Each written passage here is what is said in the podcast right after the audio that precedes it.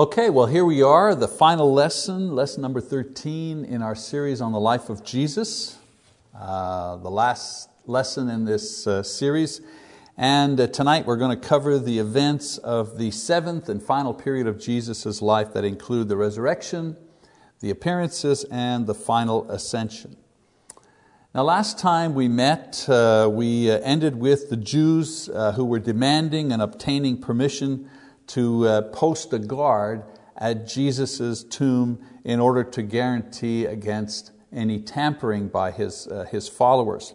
And we also learned of the women disciples whose intention was to return to the grave after the Sabbath in order to uh, properly prepare Jesus' body for final rest. And so that's where we left off uh, last week.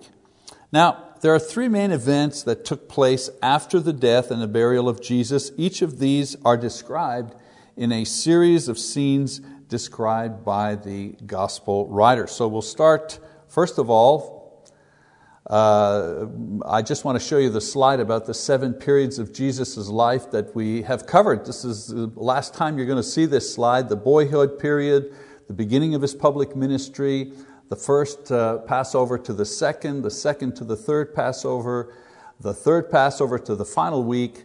Then last week we talked about the last Passover to the crucifixion, and today we're talking about the resurrection, the appearances, and the ascension. So those seven periods have been covered by these 154 uh, different events that we've looked at. Okay, so we're at event number 140, which is the uh, resurrection of Jesus um, in Matthew chapter 28, verses 2 to 4.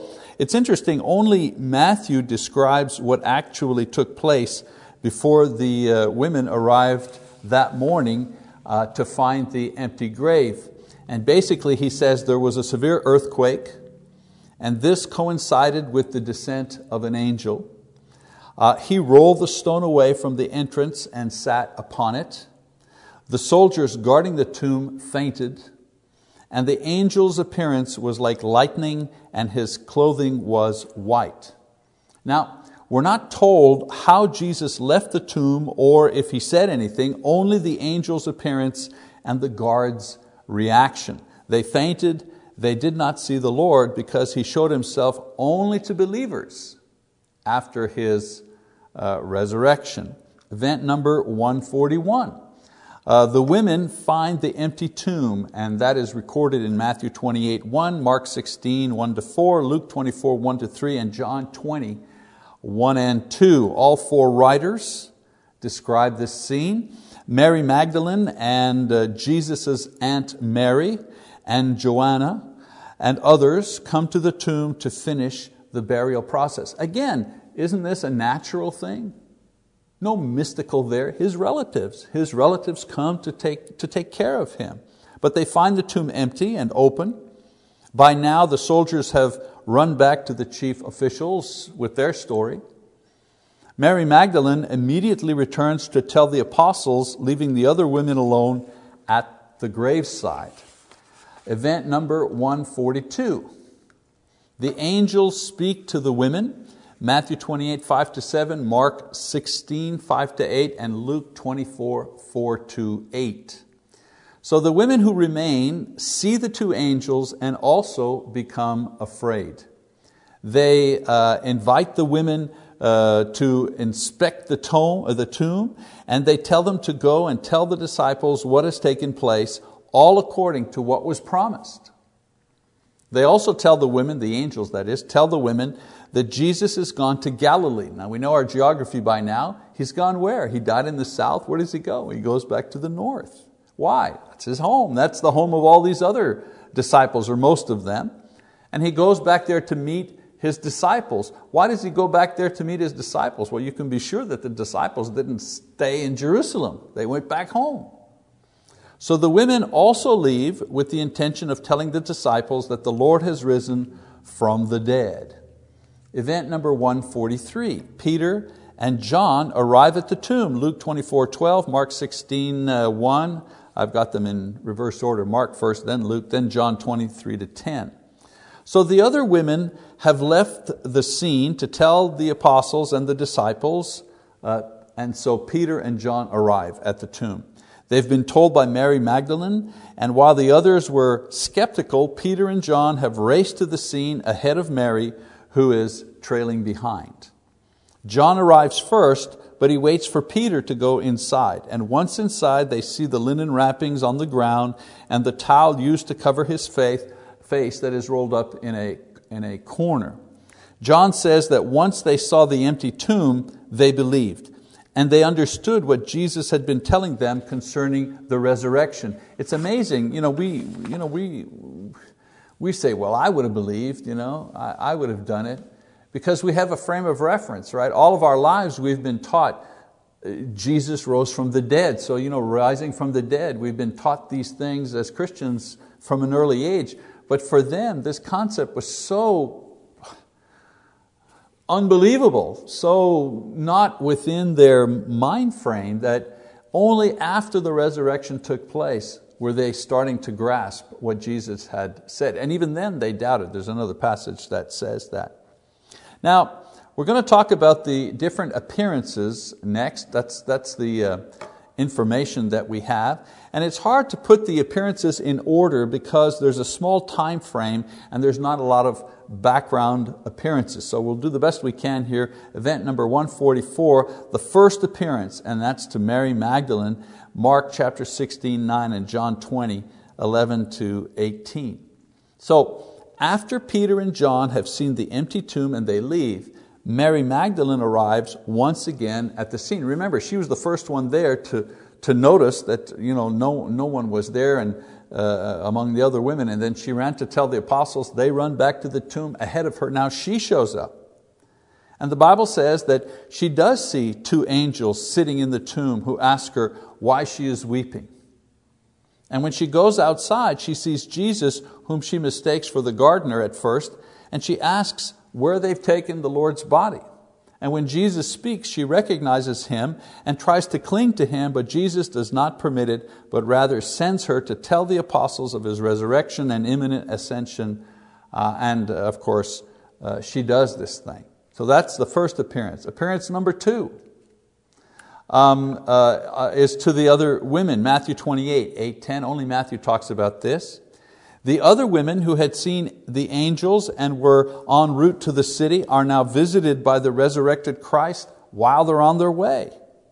Matthew reports that the women took hold of his feet and worshiped him, and he told them what the angels had said to go tell the disciples that he would meet them in Galilee. Isn't it interesting that Jesus appears to the women first, not to the apostles, to the women first. Remember, these women had followed him as well, and these women had supported him financially in his ministry and had supported him in many other ways as well. Martha and Mary, you know, welcoming him into their home and so on and so forth. All right, uh, now we, uh, we move away from the appearances and uh, we, we get another scene that opens up and this is the priests uh, with the guards. Remember, the guards have you know, woken up and, and have fled and gone to see the priests, Matthew 28, 11 to 15. So while all of this is going on with Jesus' disciples, Matthew reports that the guards who had fainted at the appearance of the angels have now gone to their superiors to tell them what has happened. Uh, let's face it, they're in trouble. They're supposed to guard this thing. So they're in trouble since it was their duty to guard the tomb, so the Jewish leaders arranged to pay them a bribe to claim that the body was stolen while they slept. Not a good thing, why were you sleeping? So they agree in exchange for the promise that if this came to the attention of Pilate, the priests would vouch for them. So Matthew claimed that this was the quote, official story given out at the time that he wrote his gospel some 30 or 40 years after the fact. So 30 or 40 years later, between 60 and 70 AD, Matthew writes his gospel and he's saying the story that circulated from the leaders okay, was that somebody came and stole the body. Now, isn't that interesting? Who, I mean, I, I'm just amazed that the political leaders would lie to the people. That doesn't happen, does it? Even in the modern day, do the, politicians lie about bad things that happen, maybe try to cover it up with a story? Again, so natural, so human, isn't it? And Matthew is saying this is the official quote story, the official cover up that has been uh, circulating since the resurrection of Jesus. Okay, so we go back to the appearances now, event number 147. This is the third appearance to Peter, Luke 24 34. Now, Peter doesn't even mention it in his own writings, but it is left to one of the unnamed apostles to mention it in passing by one of the men who had seen the Lord on the road to Emmaus, the Lord telling them that Jesus had indeed appeared to Simon Peter. Paul confirms this fact in 1 Corinthians 15:5 with a similar reference. And again, uh, I suppose a credit to Peter and his humility, the fact that he was the one that denied Jesus and received such mercy afterwards that he doesn't even mention that the Lord appeared to him uh, by himself. Appearance number four. Uh, two disciples on the road to Emmaus. Mark 16, 12 and 13, Luke 24, 13. Now we no longer know where Emmaus was located, but it was near Jerusalem. We don't know where that little village was, perhaps five, six, seven miles from Jerusalem. The two disciples were on their way after being witnesses of what had happened to Jesus in Jerusalem. So they knew about the crucifixion, they didn't know about the resurrection. So while they're discussing this, Jesus comes along and begins to travel with them, sharing their conversation.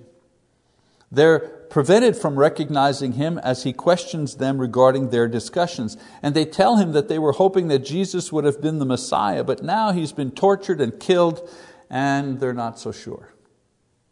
Now, like most Jews, they hoped the Messiah would be a glorious figure like David, some sort of warrior king.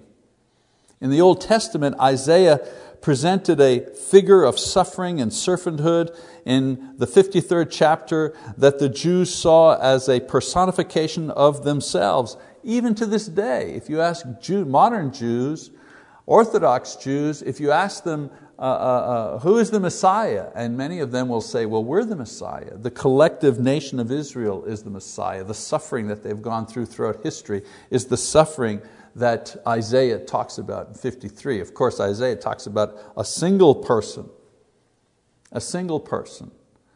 Um, uh, but that's, that's uh, you know, information for another, another lesson. Um, getting back to this uh, appearance number four, the two men on the road to Emmaus, Jesus comes to these two disciples and he explains to them that the Messiah would be of two profiles, two, two different images of the Messiah. Number one, he would be a suffering servant.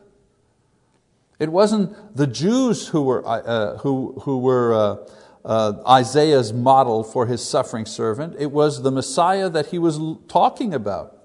Jesus' suffering was not a repudiation of his claim as Messiah, it was a confirmation that he truly was fulfilling all that was written about him in the Old Testament. Some, some Jews thought, well, he, he couldn't be the Messiah, he suffered.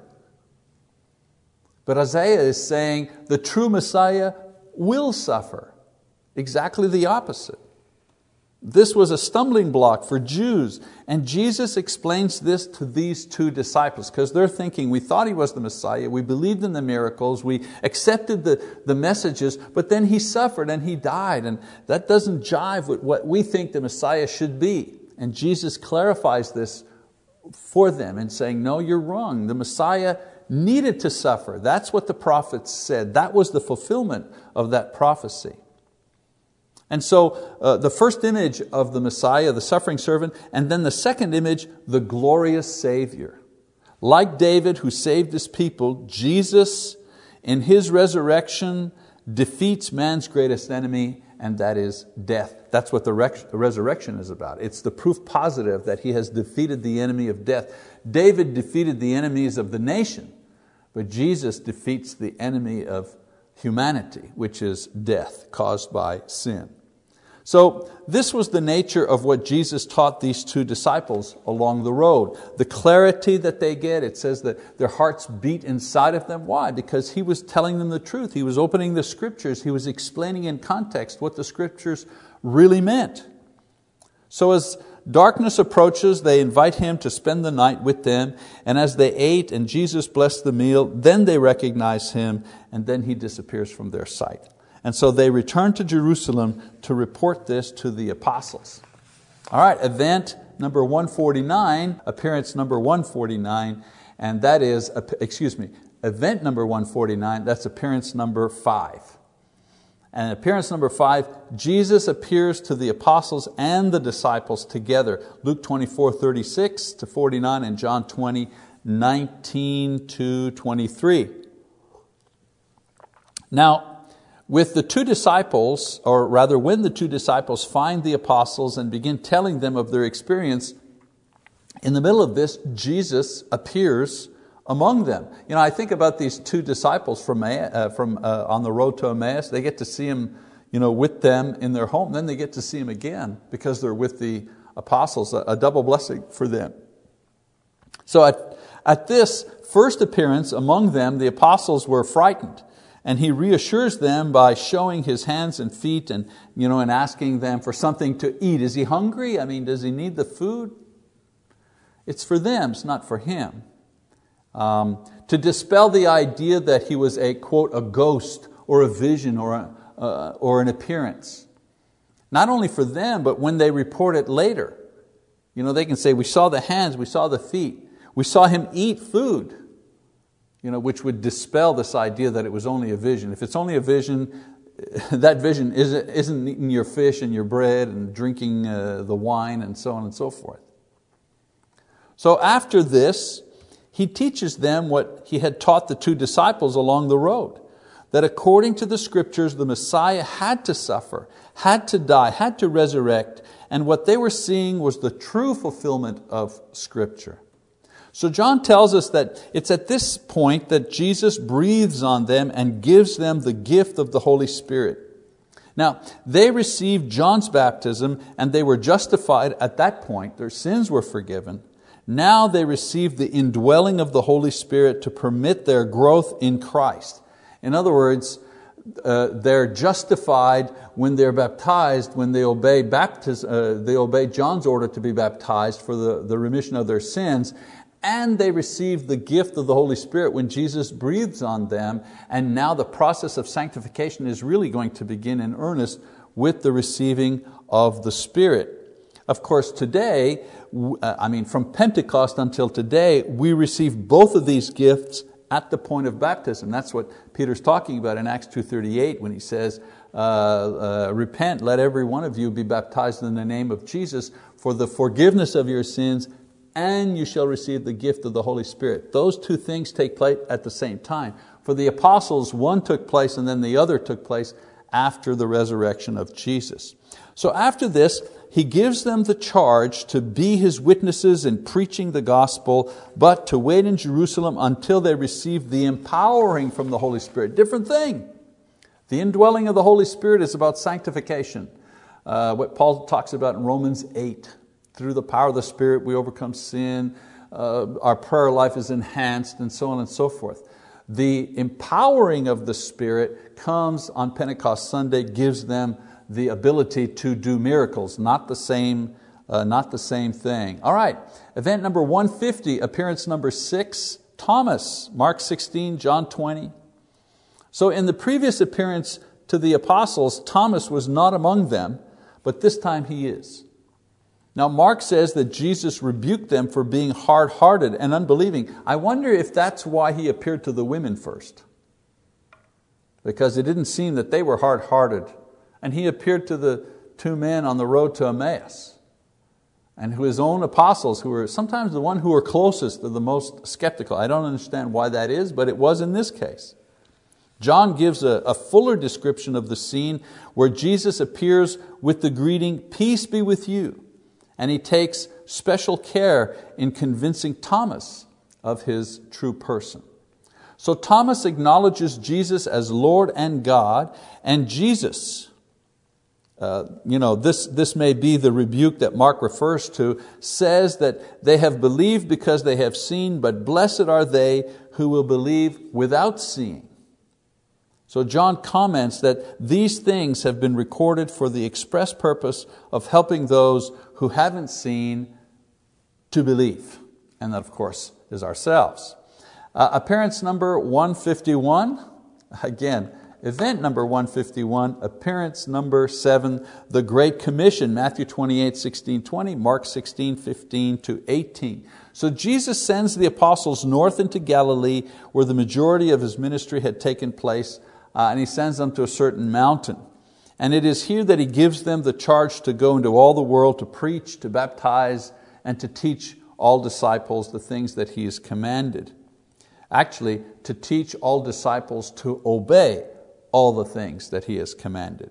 So his time for departure is drawing near, so he comforts them with the promise that he will always be with them. Again, he's been with them for three years. They've gone through tremendous emotional upheaval with him fear and joy and ecstasy in the sense of seeing Him uh, in His exalted state and so on and so forth, and now His death, now His resurrection, His appearances. I mean, they've really gone through a lot. And now He says, and I'm leaving again.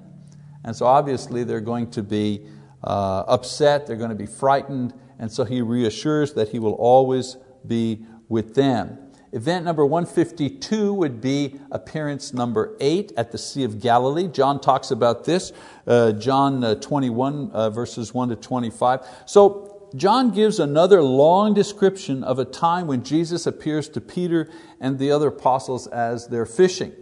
And it's here that Peter is reconciled with the Lord in front of the others over his denial. Jesus asks for his love three times. And here is where uh, Jesus gives him back his apostolic ministry. Feed my sheep, he says. Now, there's an explanation why John, uh, by John rather, as to why some in the first century believed that he would not die until Jesus returned. But John says that Jesus merely stated that if he wanted him to remain alive until that time, that was his decision to make and no one else's. What I find interesting is the little um, historical notes that are put in here about the, the cover story that was circulating in Jerusalem about Jesus' resurrection that had been you know, developed by the priests and the, uh, and the guards and so on and so forth. And this here, this little background story as to why there was confusion in the early church about John, that he would you know, live forever, or that he would be alive when Jesus returned, and how uh, uh John is correcting this misinformation. You, know, you don't see this type of thing in fantasy stories and mystic stories. This is very historical, very personal in nature. And basically he's saying it didn't mean that he would die or he would live, excuse me, until Jesus returned, only that Jesus uh, could do what he wanted. It was up to him. So he completes this chapter with the same kind of editorial comment that the record uh, he kept only contained part of the things that Jesus did. That's where he says it. I'm only giving you a part of what happened. If I wrote everything that took place, there would be no books on earth that could, contain, that could contain it all. And we know because look at, look at if, you, if you go online and just type in Jesus, you, you know, the millions and millions of references and books and so on and so forth that, um, uh, that are simply written based on the little information that we have. Can you imagine if they wrote down everything that he did in three years, how much information we would have, and that's the point he's making here. Event number 153, appearance number nine to the 500. We have to go out of the Gospels to check out this particular appearance. Uh, First uh, Corinthians 15, 6, uh, 6 to 8. Not all of Jesus' appearances were recorded in the Gospels. They happened during the time of the Gospels. That's why we include it in our event schedule here, but they were written about uh, later on. Paul describes some of Jesus' appearance that fit into the Gospel narrative, but are not included by the writers. So simply for sequence sake, we note that Jesus appeared to over 500 people in Galilee, perhaps when He gave the Great Commission. He also appears to James, his earthly brother, and Paul the apostle, but this was much later after his ascension. So approximately 549 people recorded as seeing him in different situations, different days. Men, women, young, old, you know, all kinds of, in different places, night and day, indoors and outdoors. That type of verification is never ever given for other people, other religions who say that God has spoke to them. When they talk about it in other religions, they talk about they were in a cave by themselves, they discovered something at night. Uh, usually they're by themselves. So you, know, you have to believe them because you, you have only their word to confirm what they've seen. But Jesus provides over 500 living witnesses at the time who could corroborate each other's story. Then we have uh, the ascension. That's the uh, 154th um, event, and that would be also the 10th uh, apparent. The final great act recorded by the gospel writers is the ascension of Jesus back into heaven. And for us, it's the 154th and last event recorded Mark 16, 19 to 20, Luke 24, 50 to 53. Luke says that this took place where? In Bethany, of all, not in Jerusalem, at the temple, it took place in Bethany, a place of happy memories with the apostles and disciples and friends. Bethany is the place where he spent time with Mary and Martha and Lazarus, his friend. Bethany is the place where he resurrected Lazarus. Bethany is the place where he had that dinner with Lazarus and that celebration of uh, the resurrection of Lazarus. And so they watched him ascend into heaven as he blessed them. Now, together, Mark and Luke record apostles felt great joy. They returned to Jerusalem and later on preached the good news on, the uh, Sunday of Pentecost. And Luke gives a more complete version of, their, of this event in the first chapter of the book of Acts, where he explains that the Lord instructed them to remain in Jerusalem to await the baptism with the Holy Spirit, which would empower them to do miracles and preach. And why? Because their natural inclination was to go home. Home wasn't Jerusalem, home was north. But Jesus said, No, you stay in Jerusalem because He knew that the preaching of the gospel would begin in Jerusalem and would spread out from Jerusalem to all parts of the world. So, in his final words to them, he repeated the charge to be his witnesses to the world. And Luke says that two angels encouraged them to stop looking into the sky, noting that he would return someday in the very same, in the very same way. Okay, so there you go, 104, uh, 154 events uh, that we've gone through, event by event, all the scriptures. If you followed this series, it means that, and you've read all the passages, it means that you've read all four Gospels in the last 13, uh, last 13 weeks. Well, since this, this is the last class, I want to share just one lesson. Usually I give you two or three lessons. Just one lesson or thought about this series, and it's this we, you and me, we are mentioned. Even though Jesus' words were mostly directed toward the apostles and their situation and the work that was ahead of them, Jesus also referred to us directly as well. In John chapter 20, when he tells Thomas and the others that their faith was based on what they had seen, but blessed would be those whose faith would come even though they had not actually seen, I'm telling you, he is talking to you and He's talking to, to me. That's us He's talking about. You know, I always envied those people whose names were actually mentioned in the Bible. I envied them. David and Peter and Lydia and Mary and John. You know, their, their names are there. They, they, they can see the book of life and their names are mentioned. I, I always envied in a way, in a good way, I suppose, their names mentioned in the Bible. And how secure they must have felt that their place was so secure that it was actually recorded in the inspired text. Luke and Timothy and Titus, you know, they, they saw their names in the letters. Well, in His kindness, Jesus has made room for all of us in the phrase, Blessed are they who did not see and yet believed. Every time you read that passage, realize that your name is included there from Jesus' own lips.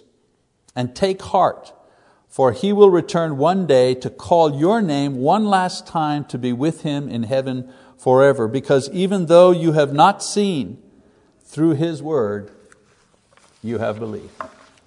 Well, that's the end. Uh, Solomon says the end of a matter is always better than the beginning of a matter. So I'm thanking all of you who have uh, stayed with us for this course. I, I, thank all those who may be watching this lesson on DVD later on. I hope that it's been a blessing to you. We look forward to our uh, future classes. Thank you very much and God bless you.